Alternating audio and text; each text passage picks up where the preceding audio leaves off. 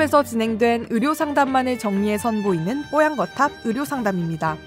이번 상담은 2019년 12월 16일 뽀양거탑 224회에서 방송되었습니다. 팔꿈치가 아파 일상생활에서 불편을 겪은 경험 있으신가요? 석회성 건염이라고 불리는 질환은 팔꿈치, 어깨, 무릎 등 여러 관절에서 발생하며 극심한 통증을 동반하기도 합니다. 제때 치료를 받지 않고 방치할 시 통증이 만성화될 수 있어 세심한 주의가 필요한데요. 석회성 건염이 발생하는 원인과 체외 충격파 치료의 효과성에 대해 자세히 상담해 드렸습니다. 오늘 뽀얀거탑 의료 상담에서는 팔꿈치 석회성 건염에 대해 이야기 나눕니다.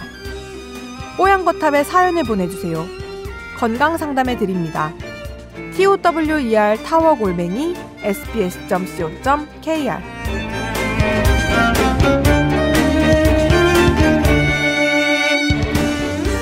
안녕하세요. 뽀얀거탑 20대 후반의 남자 애청자입니다.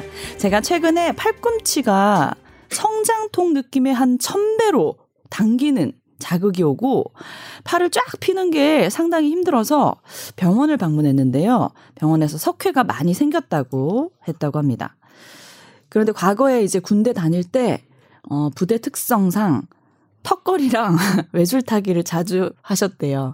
그래서 체외 충격파를 받고 있는데 자, 그래서 왜 팔꿈치에 석회가 생기는 건지 궁금하다고 하셨고요.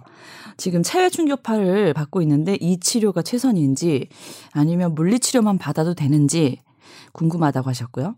평소에 팔꿈치 보호대를 착용하고 다니는데 이게 정말 효과가 좋은지 알려주시면 감사하겠습니다. 하고 남겨주셨어요. 네. 네. 지금 보내주신 분의 질문을 제가 한양대 정형외과 이봉근 교수에게 질문을 던졌고 네. 이봉근 교수가 저에게 이제 답변을 해주신 것을 전달하겠습니다. 네.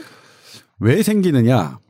주로 많이 생기는 부위는 이제 어깨거든요. 그래서 어깨 석회성 건염, 그다음에 팔꿈치에도 음. 생겨서 팔꿈치 석회성 건염이라고 하는데, 음, 음 건은 건은 건은 뭐냐면 근육이 이제 뼈에 달라붙어야 되잖아요.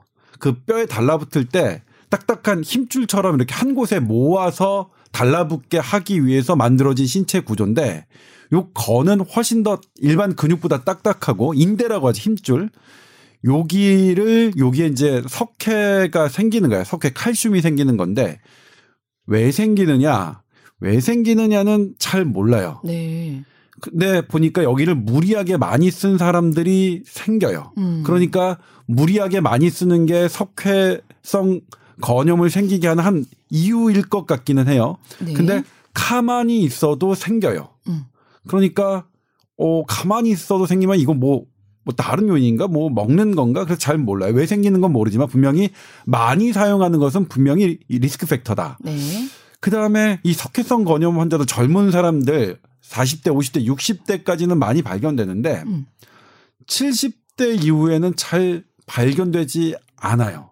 있었던 사람도 없어지는 없어지고 오. 그러니까 나이가 들면 나이가 들면 저절로? 사라지는 오. 것이고 그리고 젊은이들도 시간이 지나면 저절로 사라질 수 있다. 음. 근데 어떨 때 사라지고 어떨 때 사라지지 않는지는 잘 모르겠다. 음. 저는 우리 이런 석회가 사실은 돌이잖아요. 네? 이게 결국 이런 것들이 살이 아닐까 싶어요.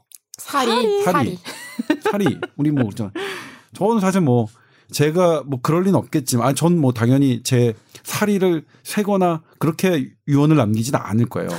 저는 그냥 화장을 할 텐데 음. 만약 어 제 가족이 저의 저에게 사리를 이제 막 센다면 호기심이 센다면 꽤 많이 나올 것 같아요.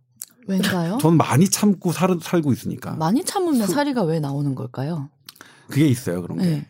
많이 참으면 네. 그 하나하나 이제 어떤 중요한 것들이 하나 이제 돌이 되는 게 느껴져요. 선배 이렇게 에비던스 없이 말씀하셔도 되는 거예요? 어? 차피 뭐 아까 제가 얘기했잖아요. 왜 생겼는지 모르니까. 음. 왜 생겼는지 모른다는 걸 얘기했으니까 어, 제 생각을 얘기할 수 있는 거죠. 그렇죠? 음. 그리고 치료는 그럼 어떻게 해야 되느냐? 어, 지금 그 말씀하신 체외 충격파 치료로 석회성 그 석계를 깨부시는 치료, 그 다음에 거기에 주사를 맞, 맞는 것, 혹은 진통제를 맞는 것, 이런 것들이 이제 다 옵션으로 제기돼 있는데, 옵션인데, 분명히 이제 치료법 안에 들어가 있는데, 어느 게 가장 효과적이냐, 그건 아직 어, 충분한 근거가 없다. 그러니까 체외 충격파가 이 중에서 가장 비싸고 음. 그리고 이제 보험 적용이 안 되기 안 때문에 비용이 많이 드는데. 예. 근데 이게 이제 그럼 왜 보험 적용이 안 되냐? 의학적 근거가 충분히 있다면 음. 보험이 됐겠죠. 음. 근데 일부 환자들에게서는 효과가 분명히 있는데 저도 음. 체외 충격파 치료는 개인적으로 좋아합니다. 음. 저는 되게 아프다면서요. 예, 되게 아픈데 예. 되게 아픈데 그 되게 아픈 걸 딱 겪고 나면 그다음부터 저의 아픈 부위가 음. 사라지는 건지 혹은 제가 못 느끼는 건지는 모르겠지만 저는 음. 되게 어 체충격파 치료의 효과를 본 놈이라서요. 네. 그래서 저는 개인적으로 좋아합니다만 어 체충격파가 어 확실하게 그 보험 적용이 될 만큼 근거가 있는 것은 아니다. 하나의 옵션이다. 그다음에 주사를 맞는 거나 아니면 진통 소염제를 먹는 것, 그다음에 가장 중요한 건 쉬는 거겠죠. 그다음에 이제 보호 그 보조 보호 장치죠. 보호 장치는 어떠냐? 통증이 심할 때는 분명히 도움이 된다. 내가 많이 아플 때는 보호대를 착용하는 게 좋겠다. 이렇게 말씀을 주셨습니다. 이게 엘보 왔다 엘보 왔다 하는 그런 증상들이죠.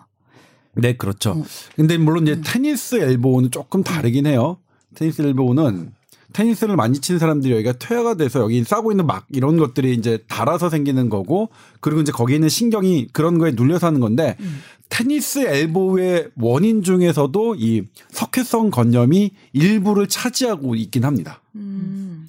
그러니까 이제 맞아요. 그 엘보 왔다, 엘보 왔다, 뭐 음. 이런 거죠. 엘보 오신 오신 적 있나요? 저는 요즘 핸드폰을 할 때 휴대전화 쓸 때 이렇게 왼손으로 받치고 오른손으로 조작을 하잖아요. 네. 항상 이렇게 왼쪽 팔꿈치를 받치니까 어느 날 팔꿈치가 너무 아프더라고요. 왼쪽 아. 팔꿈치가. 근데 왜 네. 왼쪽이 한 손으로 안 되시나 보죠? 손가락이 짧아요. 아. 저는 그러니까, 요즘에 새끼 네. 손가락이 아프던데요. 아 이걸 또 받치고 있어서 그냥 네, 이렇게 어. 받치고 하다 보니까 여기가 맞아, 아파서 맞아. 어 언니 이렇게 하시네요? 네. 어. 그래가지고 요즘에 손가락을 바꾸고 이걸 왜 받쳐요? 그러니까. 이게 아, 본인의 그냥 습관인 거죠. 그렇죠, 그렇죠. 어, 손, 손만 이렇게 들고 그냥 강, 하세요? 강남 사람들의 그 부유하게 태어난 사람들 아, 습관이니까 그렇게 생각했어요. 예. 일부러 이렇게 해야겠네. 강남 사람처럼 보이려면. 그러니까 자세를 자주 바꾸는 게 좋은 것 같아요. 그러니까 음. 본인이 모르고 눈치 못 채는 어떤 생활 습관이 있을 수도 있을 음. 것 같다는 얘기를 드리고 싶어서 저도 몰랐는데 항상 이렇게 받치는 습관이 있더라고요. 네. 네. 네. 그건 거울을 볼 때 이렇게 네. 받치고 보는 거 아니에요? 거울 보는 습관이 있었나 보죠? 거울은 거울아 거울아 세상에서 예쁜 사람이 누구니 막 이런 저, 거 맨날 질문하고 그러지 않았어요? 절대 그렇게 받치고 안 봐요. 왜냐하면 그런 손골 조그만한 거에 얼굴이 다 안 들어가서 큰 벽에 걸려 있는 거울이나 예, 탁상 거울을 씁니다. 네, 손거울은 안 씁니다. 네. 네. 아, 듣고 보니 대답을 해야 되나? 네, 듣고 보니 이해가 쏙쏙 되네요. 아, 그럴 것 같아요, 정말. 네. 그럴 것 같네요. 예. 네.